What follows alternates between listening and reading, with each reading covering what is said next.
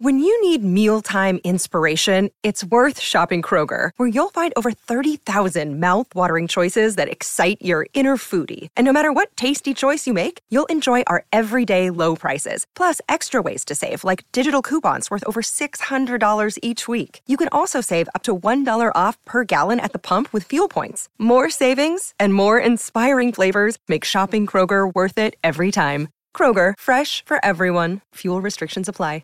Well, the Ohio State Buckeyes had their most impressive win of the season on Saturday, a 56 to 7 smashing of Michigan State. The Buckeyes, of course, put up almost 50 points in the first half as they played easily their best football of the year against their best quality opponent of the season. What did we learn from this game that included a couple of program records being broken? And what did we learn about the Buckeyes as they prepare for the stretch run and the most fun part of the season with the rivalry game coming and championship season around the corner?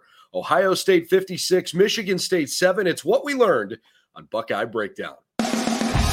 We've got the whole crew together as we cover Ohio State with our instant analysis from Ohio State. There's something that doesn't feel right. Unbelievable effort from him today. Is EJ Liddell going to crack the first team All Big Ten? I think he can be the guy. I'm not trying to start a quarterback controversy. He seems to have the durability. He certainly has the toughness. Is the question on a lot of people's minds here. Welcome to Buckeye Breakdown. Happy Monday morning. It's a victory Monday. It is rivalry week. This is easily the most fun week of the year for Ohio State football. And the Buckeyes come in on a fantastic note after destroying Michigan State this past weekend, 56 to 7. Alongside our coach, Tommy Zagorski, I'm Brendan Gulick. Sorry, folks, we're a day late in doing this, but wanted to make sure we still get uh, our what we learned content out to you. Um, this was as fun as you could probably ever have watching Ohio State football. And coach, while I give you a chance to share your opening thoughts on that uh, uh, annihilation of Michigan State, I'm actually going to share uh, share my screen here. So if you're watching at home uh, as opposed to listening after the fact, know that you can you can interact with us live. You can watch this podcast live on our YouTube channel. I'm going to pull up the first half stats uh, and and share those because I think this is absolutely ridiculous. Um, CJ Stroud, 393 passing yards on 29 of 31 and six touchdowns in the first half. Uh, Chris Olave and Garrett Wilson had first halves that you'd say, hey, that's a good game. Uh, same thing for Jackson Smith-Njigba. The Buckeyes were unbelievable on both sides of the football. 500 yards of total offense before halftime uh, Ohio State had one negative play the entire first half. I mean, Z, every single thing they did worked. Yeah, I mean, Brendan, the Buckeyes were on fire in all three facets of the game. Ryan Day has to walk away from this game really excited about the growth and development of his football team.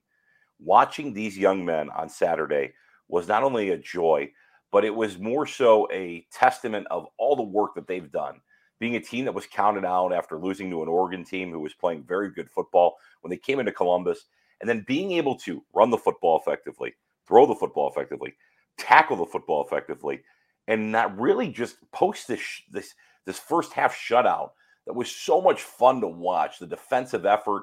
Um, I know Brendan, you and I have talked about it a lot. The development of two guys that you really saw flash on Saturday. CJ Stroud just gets better and better every week. That's why he's the Heisman hopeful and the Heisman favorite right now. In addition to that, also, you look at a guy like Tommy Eichenberg, who really just kind of a lot of pundits didn't like, a lot of pundits weren't talking about. Tommy Eichenberg has just continuously become a better football player, even to the point where I'm watching the game and on third down, it's third and eight, third and nine. I looked and I go, oh, Eichenberg's going to come off the field. They're leaving him on the field now. That shows you the trust they have in the young player from Cleveland, Ohio, and what he's been able to do for that defense. It's really fun to watch. And I know you and I have talked about it a bunch off the air. When a healthy Haskell Garrett is in the middle of the defense for the Buckeyes, this defense is different. And I know Haskell is dealing with some some battling with some injuries coming up, and you know Purdue he didn't play to really the fourth quarter, but to watch him really just be a stalwart in the middle. He usually makes one or two big plays a game that you see in the stat column. But the thing that really is great about him, he eats up double teams. He penetrates back. He pushes people back. He uses his hands well. When he's doing that, the defense is playing well. And when the defense is playing well for the Buckeyes, we know that this video game offense can do almost anything they want against literally practically everybody in the country. It's a really nice formula for the Buckeyes. The one negative, probably looking away, um, is the missed field goal. And unfortunately for Noah Ruggles, who we've ta- who we've celebrated all year, you would have loved to have seen him make that and continue to have the greatest kicking season in the history of college football. But a fun day in, in Columbus and really a great way to set the tone uh, for what's looming at noon um, up north. All right. Uh, this might be a, an interesting place to start, but I think it's worth asking because, especially now, the last few weeks, I, I realize it was not an offensive exhibition against Penn State and against Nebraska, but the Buckeyes still certainly executed in spots when they needed it. Uh, and and if you if you take those two weeks where they weren't great out of the red zone out of the equation for a moment, you know you're talking about basically two months worth of eye popping, unbelievable offensive football.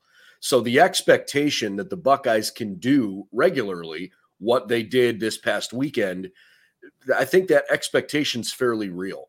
So I know this might not be a super popular uh, topic to start with, but I think it's important to wonder: Is Michigan State overrated? Are they are they truly a top seven team or top ten team in the country? Because if they if they really are, look out because Ohio State flat out embarrassed them.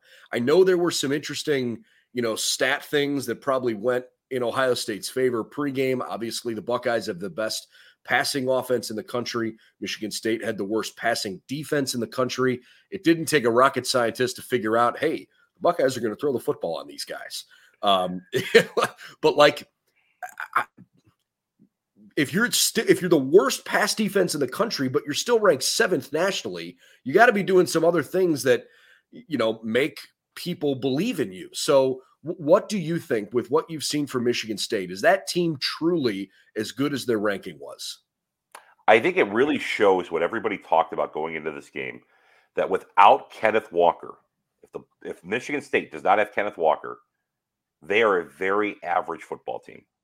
It's amazing how prolific a team can be when they have an elite player at a position like quarterback or running back or a defense, a linebacker, whatever it may be. One of those impact guys and that's what you saw on Saturday. You saw the Buckeyes shut down Kenneth Walker. I don't know if he was hurt. I don't know if there was something wrong with him, but for him to only get seven or eight carries, the Buckeyes had him bottled up. And there was never that moment where you go, oh, here's Kenneth Walker's Heisman moment where he's going to take off and go. When Kenneth Walker was shut down, Michigan State was shut down. As you watch Michigan State throughout the season, they played a lot of teams close. They won games because why? Melvin or uh, Mel Tucker does a phenomenal job of teaching toughness. He's bred in the Saban system. He knows how to do the offseason. He knows how to get mentally into these kids' heads. And he's got a little bit of um, you know, he's a tough guy. He's from Cleveland, Ohio. You know, he's lived in Michigan. He's a Midwest guy. He gets it. He's a tough guy, and his teams reflect that traditionally. But the difference is when you walk into a gunfight with a solo plastic knife, you only can be so tough. And I think that's what you saw on Saturday. You saw a group of guys that play for Michigan State who are really good football players. They're just not great football players. There's a reason why Michigan State started more players from the state of Ohio than Ohio State did on Saturday. Yeah. Why? Those are guys Ohio State looked at and went, okay, we'll beat you. And I think what you're seeing right now is not to knock them as a seventh ranked team in the country. I think they're this morning we wake up, I think they're in the 12th or 13th, depending on what poll you're looking at.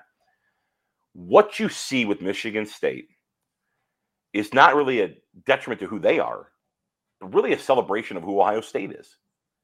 We've all season said this Georgia team is on this pedestal. Alabama was on that pedestal with them. They fell off a little bit when we looked at you know the different when we when they lose to Texas A&M. We go, hey, maybe they're human. Okay, so now if these teams are so elite and so far removed from everybody else, what's the next step? And I think that's where you see the Georgias, the Ohio States, and I, I, still keep Alabama in that class, even though they they played tough with Arkansas, you know, on Saturday night in Alabama. I mean, Arkansas threw everything at them. They had the the fake punt and all those other good things. But I think what you're seeing with this Ohio State team is they are executing on a high level. The beginning of the season, even present company included, I said, wow, this team's going to be really good next year. And because of the coaching staff, because of these players' grit and their want to, they are becoming that next year team just in enough time where you can still celebrate a Chris Olave, a Garrett Wilson, a Haskell Garrett, you know, you know, all the different players that you can think of right now that are going to probably be leaving at the end of this season.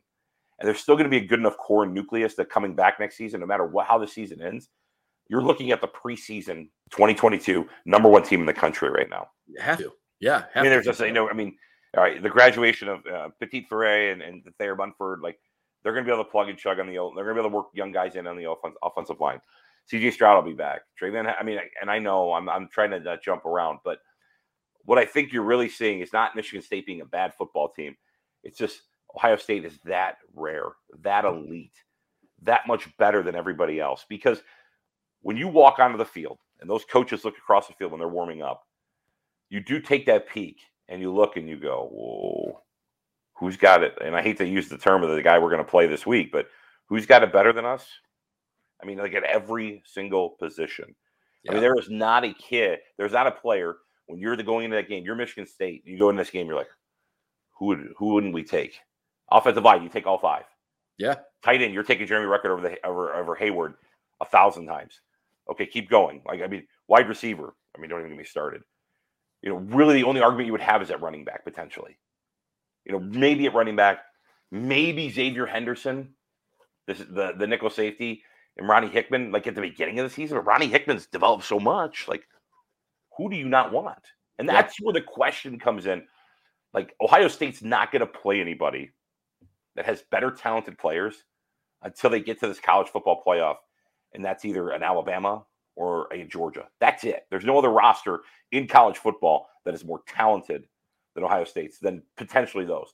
And that's only on the defensive side of the football. Offensively speaking, the Buckeyes are better than Georgia. I mean, they're historically good. I mean, they're, they're, they're one of the greatest offenses. Close. Yeah, that you've ever seen. And and granted, the game today is played with the mindset that, and see, we're going to argue, well, you're going to see the best historical offense every week because the game's evolved and defense doesn't evolve with it, and the game's geared towards offense. Say what you want. This offense is fun. It's exciting to watch. I don't know if there's anybody that sits at home and goes, Ugh, gotta watch him hit another big touchdown pass. you know, what I mean, like legitimately, this is a great team to watch. They're yeah. fun to watch, and they're enjoying it, and it's fun to see them reap the benefits of it. Uh, I agree that Michigan State uh, is probably a top 15 team. If you look at the full body of work, I wasn't bothered by their their. I think they were 12th in the AP poll. Um, you know, I to to build off your Kenneth Walker thing, and then we're going to talk Buckeyes more specifically here. But um, I, I thought Kenneth Walker didn't get the number of touches that he probably needed to get in the game for Michigan State to be competitive because they fell behind so early. I think they just kind of felt like if we run the football or try to run the football, we're never going to catch up. Um, and Ohio State has been far more vulnerable defending the pass than defending the run. And I, I, I don't think they love their offensive line. I think Ohio State, even though they didn't come away with a boatload of sacks this weekend, I think Payton Thorne, who by the way played a really tough game, he made some good throws in the first half when uh, when things were not great for Michigan State, uh, especially on that second drive. He he was playing hard. Um, Ohio State's defensive line just destroyed Michigan State's offensive front. So I, I just felt like they had they had to go away from Walker running the football, and you know that's exactly what Ohio State wanted. They basically said we're going to make somebody other than Kenneth Walker beat us, um, and nobody nobody was capable of that.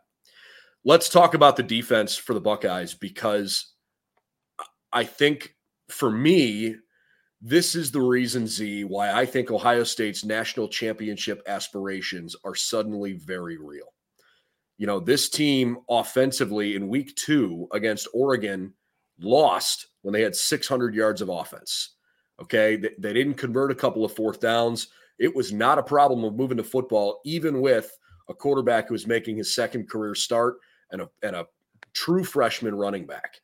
Um, the offense has continued to evolve and and look video game good. but the defense is so different right now than it was in the first couple weeks of the season. And I know we've talked about this a few times in, in recent weeks, but you've got a different scheme with a two high safety look. You've got guys that are way more experienced, certainly like Tommy Eichenberg. Uh, how about the whole linebacker room in general? Um, and you've got a, a, a, defensive backs that have seen way more snaps now. Um, you've obviously got a different play caller, even if it's the same coaching staff. It, it you wouldn't even recognize what you saw in week two versus what you saw in week 11. For me, the reason why Ohio State could win a national championship this year is because of what we've seen on that side of the ball. I don't know if I fully fledged, really deep in my heart believe that until after seeing Ohio State eviscerate the Spartans this past weekend.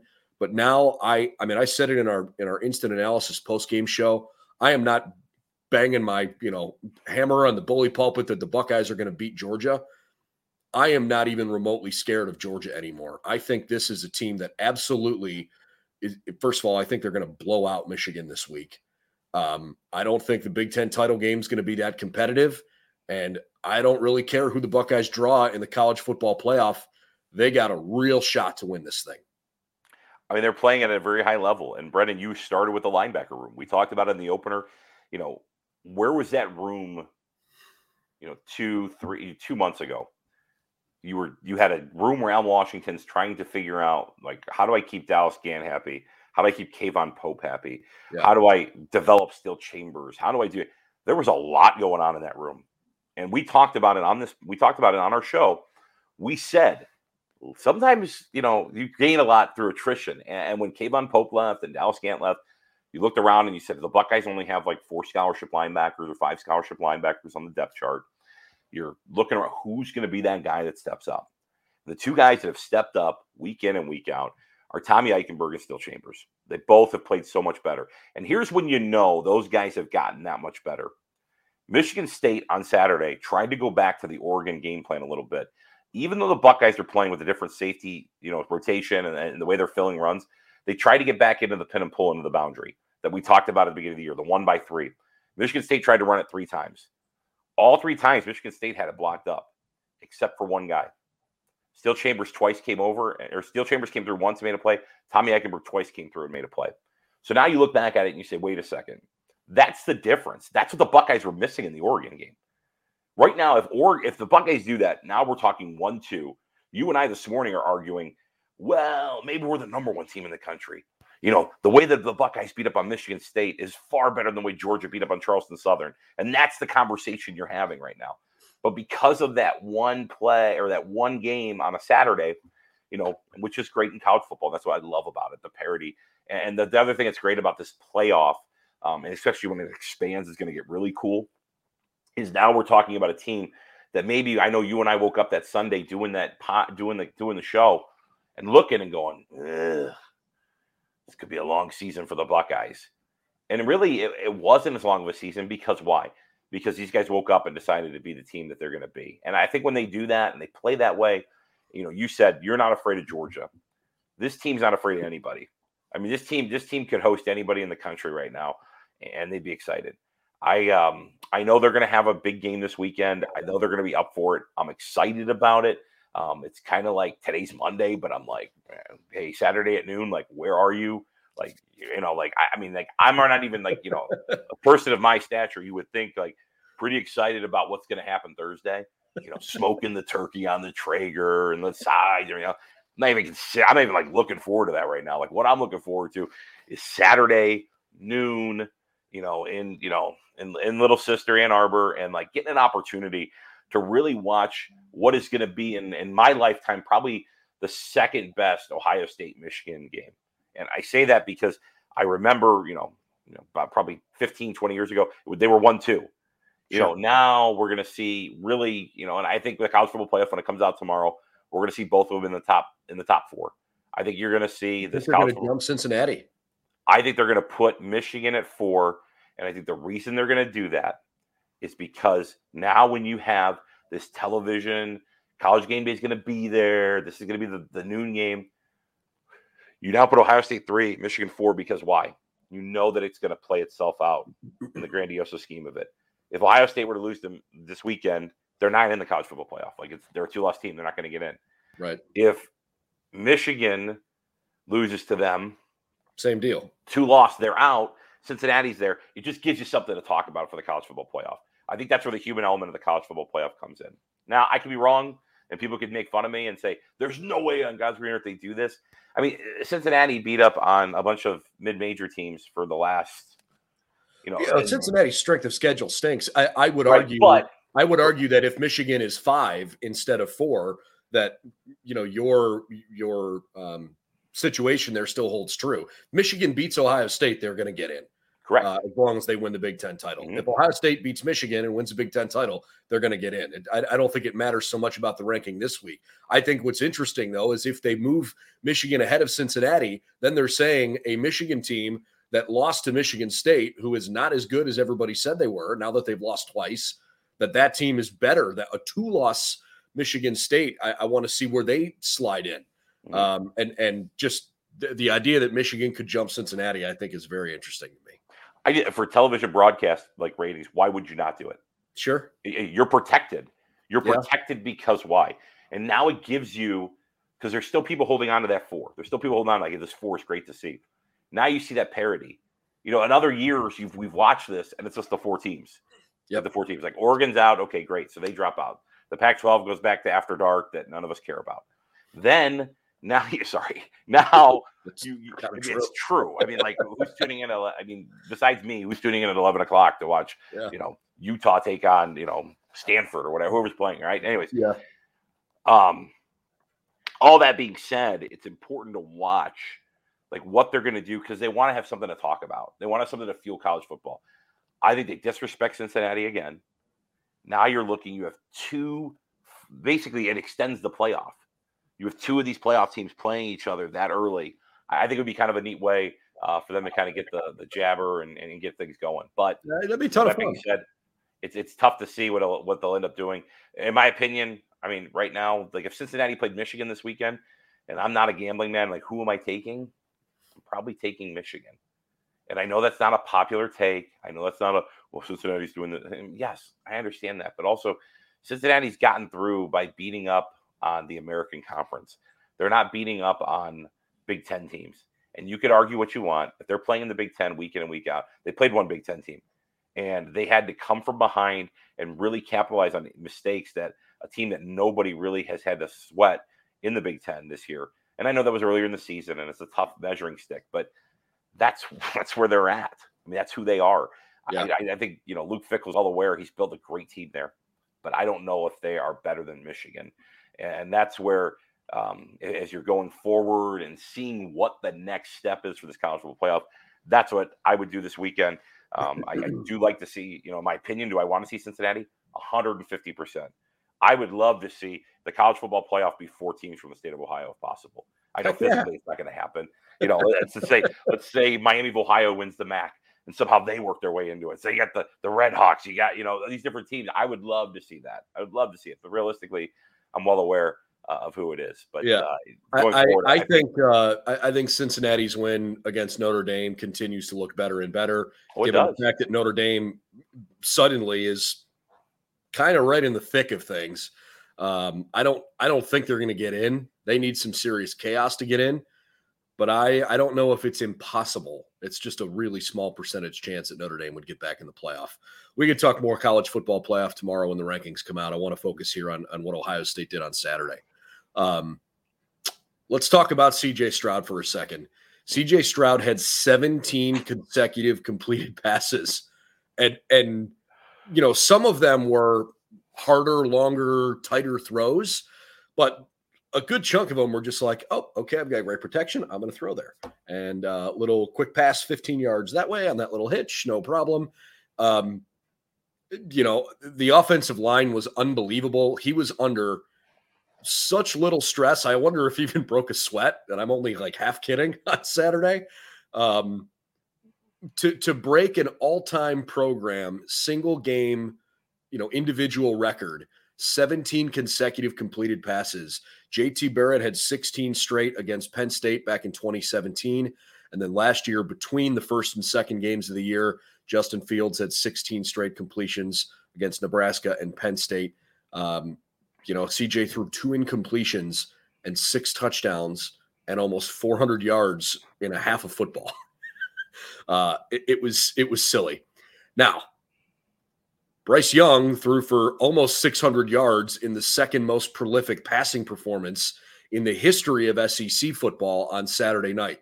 So I'm not sure I'm ready to say stamp it. CJ Stroud's the Heisman Trophy winner, but I am very confident in saying that on Saturday that he solidified an invitation in New York because there's no way you're having that that ceremony without including him. What was your impression of CJ Stroud this weekend and do you think he's going to win the Heisman Trophy? The impression was we are watching the maturation of the best quarterback potentially Ohio State's ever had. And I say this because of the development he has taken into place. And I know every week I talk about, I have gushed over CJ Stroud, I think, the entire season. And I know, Brendan, you laugh at me. I've always kind of like taken his back. I, I, think that for even at the beginning, like Minnesota, I'm like, this kid's going to be really good. Like, he's just, and, and where it all comes back to is you watch his eyes.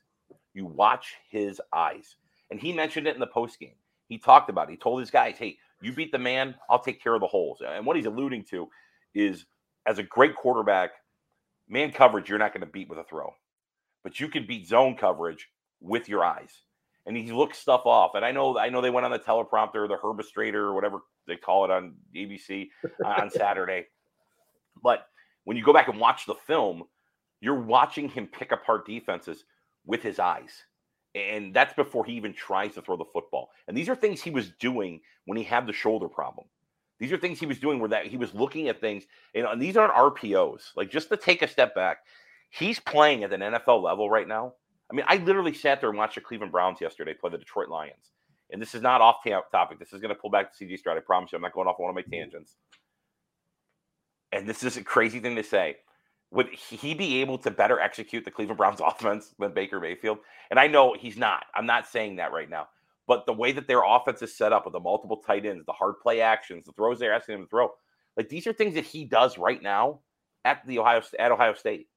And when he's doing that, he's not just sitting there throwing RPOs. That's one of the things, and, a lot of us probably that watch the Ohio State game at noon got an opportunity to probably watch Alabama Arkansas. Sure. you watched Alabama Arkansas. The difference between these two quarterbacks is right now Alabama's living on an RPO game. And this is what they did last year. There's nothing wrong with it. It's not a detriment, but he's not setting up into play action and hitting deep balls. He's throwing little slants here and there. He's not building off of this. And yes, Ohio State does use the RPO game when they get into different sets and, and different things that they're going to use, but it's more based off their rub routes that they're going to use inside. And they get those two man stacks and they get those little, you know, tight down where they adjust their alignment, adjust their bunches. It's where Ohio State has really evolved in this passing game. And it's every single week they're going to run a lot of the similar concepts but they do a great job of window dressing it. And that's what Ryan Day and his staff are doing right now. They're at the facility. How do we window dress this? How do we window dress this to be able to beat Michigan? And when you watch them do this, they're doing it on a quarterback who they have un- unlimited faith in. There's not a great time where you see CJ coming off the field. I mean, literally, I mean, Herbstreit, I, I alluded to him earlier. He laughs in the telecast where after he throws an incomplete pass after 17 complete passes, goes, you know, Ohio State, they better figure this thing out. This is disgusting. You know, jokingly about it on national TV. And you see Olave, it, it's Olave and Wilson are laughing at each other because they got on the same right. side. They they ran the wrong route. Yeah. And what happens? What do you see? And I know Brendan, you saw it because you were at the game. And TV's not going to talk about this. Stroud runs over to those two, and what does he do? He grabs them. Hey, we got to figure this thing out. You've got a commander on the field who is living and preaching the message that Ryan Day wants for this entire program, not just his offense. And he's quietly becoming this incredible, dynamic leader that is doing things with his actions. And a lot of times you don't see that in this world today. It's a lot of it is talked about who talks the most. It's his actions. And I know some of the greatest leaders I've ever been around in my life. It's the way that they proceed every single day. And Stroud is doing this. Yes, he, he stamped his ticket to go to, to New York City. Is he the Heisman yet? I, I, I don't know. I, I, think that I think one of the things that we see with this Heisman race this year, it's not your traditional Heisman race. There's always one guy where you just go, all right, it's him, or it's him, or it's him. Is he in the three? If he's not in the three, then I'd love to see the film of the guys that are. Sure. And I think the other the other award that he's going to be, and I know he was the Walter Payton or uh, the uh, I'm sorry, the Walter Camp uh, player the player of the week. That's another one, uh, another award that you could see him easily being the the selection for um, as well. What's going to happen is how Alabama finishes out the season, how they look in Atlanta, you know, going forward. And I think if CJ plays another great game against Michigan where he just dominates like he did against Michigan State, I think he better start working on that speech. And I know everyone's laughing about this, and they said no, it before I, the game. Like he's not the best player on his offense. he's, he's not considered the best player in college football. But it's a compliment to taking advantage of the situation you're in and maximizing it.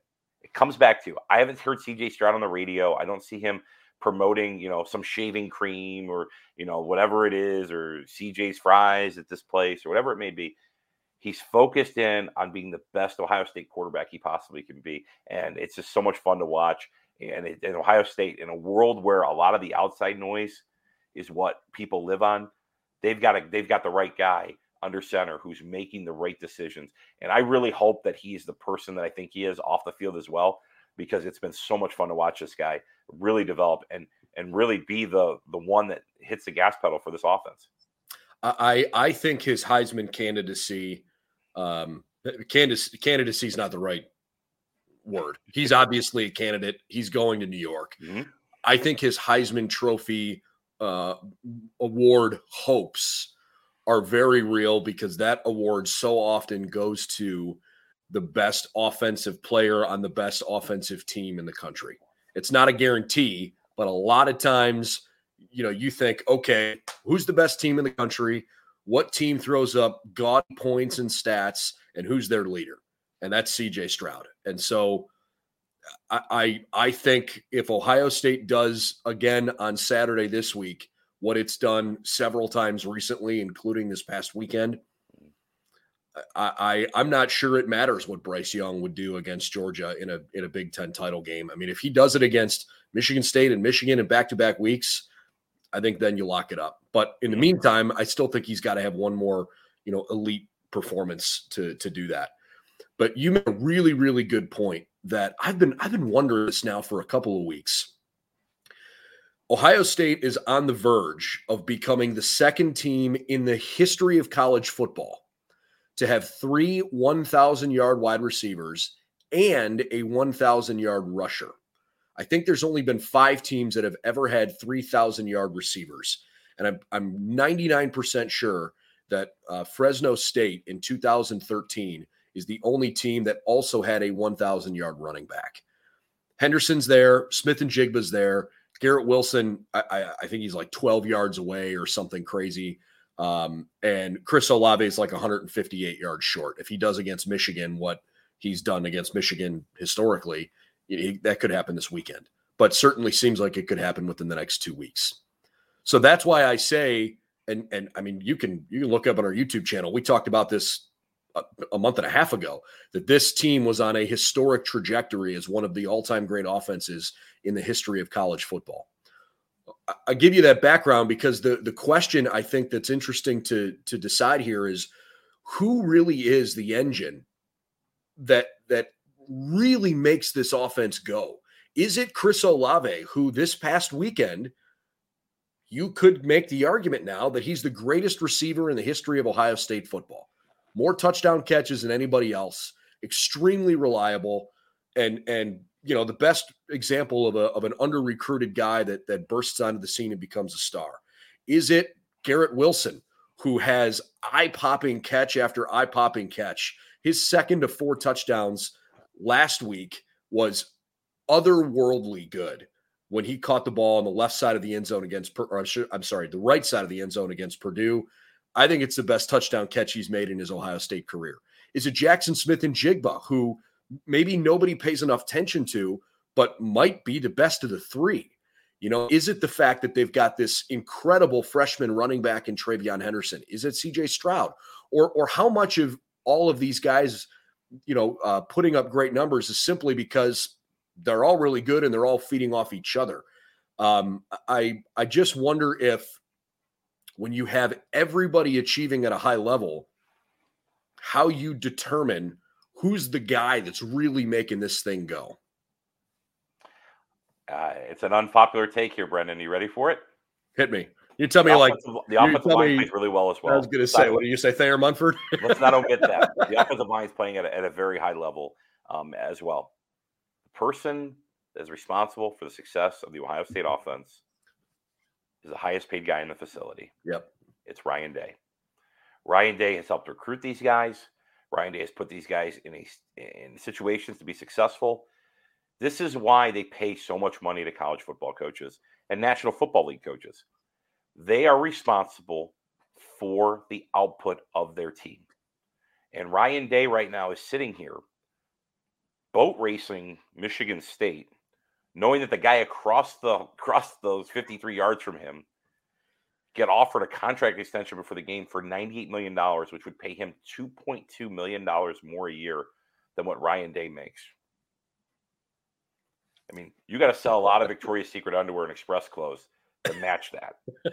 and I think that's important for Ohio State to think and keep in mind. Like Ryan Day's, I don't think on a, on a risk to leave Columbus. Uh, he understands and he appreciates the fact that he's coaching one of the best situations in all of football. He also understands the you know the, the perils that come with it and the stress that comes with it. But Ryan Day is the reason this offense is playing the way it's playing. It's his coaching staff that he puts together. It's the way that he drives into the facility every single day and his mindset. You hear Ryan Day say this all the time. Right now is the moment. Like, this is the moment. This is the moment. This is the moment. He literally lives that with his team. They look to him as not only a coach, but a person that buys in and, and, and does it. You talk about under recruited. When Ryan Day became the head coach at Ohio State, there were a lot of people outside of Columbus and even in Columbus that said, Who's this guy from New Hampshire that's going to be the head coach? Like, I don't know if he'd be able to tell you I don't know if he'd be able to tell you half the high schools in the state of Ohio when he became the head coach at Ohio State. Is that a prereq to be the head coach at Ohio State? It's a great leader. It's a great tactician and a great, you know, person that brings a cohesive unit together to contribute to a goal greater than themselves. You literally watch this receiver group. Anywhere else in America, like Jameson Williams transferred out. Why? He didn't want to share the spotlight with these guys. He wasn't one of the guys. And because of that, he's having this great year at Alabama. Good for him. You love to see kids be successful. But he's missing. You, you watch these guys score and, and watch when they score what happens. These other guys celebrate with each other because why? That's a cultural thing. They're excited. You don't see players walking around with their head down. They're running down the field. They're excited to see each other score. They're excited to be part of each other's success story. They have built a culture there, and it comes back to Ryan Day. It comes back to Marotti. It comes back to literally the entire offensive and defensive staff and the support staff that they have in that building. Everybody's pulling in the same direction. And when they all pull in the same direction, you see the product you're seeing right now. You see players who watch different guys. You even see on the sideline, a lot of those guys that aren't quote unquote coaches. Look who's talks to CJ Stroud in between series. Look who's talking. I mean, that's the other thing Ryan Day has done a great job of is going and getting these really good minds in football that maybe aren't even on the field that are quote unquote analysts that stand there and chew sunflower seeds and bubble gum on Saturday, but kind of lean over and and those guys are probably better than a lot of the coaches they're playing every single week. It's impressive to see them do that. I say Ryan Day because, and I, I, I used that earlier. CJ Stroud's an extension of Ryan Day on the field. He knows what Ryan Day wants. Week three, week four, did he? Absolutely not. But now, when you watch him come off the field and the conversations that they're having and probably the conversations that lead up to it throughout the week, that's where they're at. And, and this is where Ohio State really just takes that next step as, as a program and continues to grow, continues to develop. I mean, we talk about the National Football League. The Cleveland Browns allegedly had a, a player meeting with the coaching staff over last week saying, you guys need to make better adjustments. Now, think about that. Like, you need to make better adjustments. You need to put us in situations that we can be successful. Ohio State not only has the best players, but also they're in the best situation to go beat these guys. You anybody that's preparing for these guys and watches them on film, they just go, wow, wow. Like I mean, eh, it's it's a very it's a fun time to watch Ohio State. It's a fun time to be a part of this, and I think as you see these guys continue to grow, continue to develop, like Ryan Day, he's not Woody, he's not Urban, but he's gonna at the, when this is all said and done, Ryan Day is gonna have this incredible legacy at Ohio State that we're gonna look back at and say, wow, like Ryan Day Wow. I am so glad you brought that up because, as is typically the case, Or know, Bruce, sorry. what's that? I forgot to mention Earle Bruce in that comment. I'm sorry. I- People are, That's okay. I um, you know, I'm I'm typically honestly one of like the ten last people out of the shoe every home game. Um, you know, a noon kick, I don't leave the stadium till like eight o'clock, right? Um, with where the post game press conference room is, where we shoot our instant analysis, do some work in there. By the time I'm I'm packing up and leaving, I, I literally walk on the field, right? I walk down the tunnel because that's where the where the locker room and press conference area is. I walk down the tunnel in a dark, empty stadium, standing, looking around and, and soaking in. It's one of the things I most look forward to every week, to be honest with you. It's really, really cool. And knowing that this past weekend was the last game of the season, I'm standing on the field and I'm looking toward the north end zone. And there's the the numbers for the national championship years. And I thought to myself, and actually I put this on our Instagram account. I, I said, I wonder if the next time we come into the stadium, if there's going to be, you know, another four digits next to that. And then as I turned around and and started to walk toward, um, you know, like the the stairs that I can, you know, get off the field on and, and leave the stadium, I, I kind of turned around and my eyes were drawn to the Woody Hayes sign that's on the concourse level, on the banner level, uh, basically over, you know, uh, near the southeast tower where the Buckeyes run out. Right, it says Woody Hayes, and it's it's got his accomplishments up there. And, and it was like this thought jumped into my head. I wonder if Ryan Day is going to have the kind of tenure at Ohio State, and and if 30 years from now we're going to speak about Ryan Day with the same reverence that we speak about Woody Hayes with. If you're Ryan Day, I, I mean, I genuinely don't know if there is another place in America that he could have a better situation, college or the NFL. He's got it made. He's got it absolutely made. And he is an elite coach. And he's proven to be a closer in recruiting. He he's got it going on. And I, I just sit there and think to myself, like, man, you know, sometimes you don't know what you have until you don't have it anymore. My God, do the Buckeyes have it good right now. And and there's no sign unless something totally unforeseen and totally catastrophic comes along. There's no sign of this thing, you know, slowing down or going away.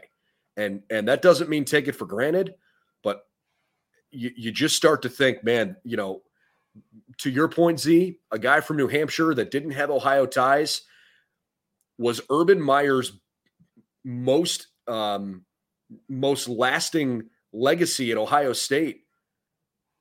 Considering all he did and all he accomplished, was his most lasting legacy hiring Ryan Day. I mean, I think that's something we could talk about for a long, long time. Absolutely. I think Brendan, just a quick here's what here's what keeps Ryan Day from staying at Ohio State. And I show these phones because what happens is Ryan Beautiful Day pictures is of probably Lenny, been, by the way. what's that? Beautiful pictures of Oh, Lenny. by thank you. way. I think right now Ryan Day is probably on his phone with somebody. Sure. It's exhausting. He's game planning. He has to do all this stuff, and yeah, he's got a great support staff. And like the one person I omitted is you know Kevin Wilson is his rock on offense. He can depend on him. He knows who he is. You know, Kevin Wilson helps everybody on offense. He's having a head coach on offense. He's got a head coach on offense. He's got you know really. Kerry was originally supposed to be the head coach on defense, which is kind of what I think he's doing right now. Barnes is the play caller. I think Kerry's more the, the head coach of the defense, kind of interact with the kids because they all love him. And when you see that, Ryan Day currently is eventually going to get burnt out having to go, hey, coach, we got this sophomore on the phone. We got this freshman on the phone. We got this kid on the phone. I mean, to a point where mean, there's a there's an army of people there that are doing that for him. He eventually is going to get to a point where he goes, you know what? I can go make more money. I actually get three to four months off of the year without recruiting. Like that's the next step. When you say like that's the only other thing, and I'm playing devil's advocate here. I hope Ryan Day's a head coach at Ohio State for a very long time because he had so much value to Columbus. He had so much value to that university. He had so much value to college football. But I would love, you know, but I think that's the one thing that maybe he steps away from and goes, you know what? Hey, Ryan, how would you like to be the head coach of the New York Giants? How would you like to be the head coach of the Dallas Cow, whatever it may be? I'm just using football teams as an Sure. example, but Right. eventually, and then knowing that like, hey, I just do this football stuff and then I get in my car, I drive home. Like, it's a pretty good gig too. So, you know, and obviously Urban's not Urban's making it look a little bit harder than everybody else thought it would be, but I mean, it's it's it's a different deal. Yeah, well, it's it's a fair point, but uh, one hopefully we don't have to consider for an awfully long time. Absolutely, um, just goes to show that this uh, this thing is clicking right now, and uh, a win over Michigan State, I think, right now was the biggest exclamation point of the season. Uh, we learned an awful lot about this Ohio State team and their national championship, and certainly their Big Ten aspirations uh, here this uh, this past weekend. And we got a whole bunch to preview here as we get ready for the biggest game not of just this season, but of, for two years because uh, didn't have a chance to play them a year ago. So the rivalry game coming up this weekend. We will be in Ann Arbor. We got a bunch of coverage planned for you throughout the course of the week. Let's hope for no COVID outbreaks in Ann Arbor. I mean, they just, got film on today. Don't you? You know. uh, please follow us on social media. We would certainly appreciate the support at Buckeyes Now SI or Twitter, Instagram, and Facebook handles. And uh, we like to do this very regularly on YouTube. Would certainly appreciate if you subscribe to our YouTube channel and support us there as well. For Tommy Zagorski, I'm Brendan Gulick. See you over on BuckeyesNow.com. Real soon, the Buckeyes are rolling as they pounded Michigan State this past weekend, 56 to 7. And now it's time to talk about the rivalry week. Have a good day, everybody.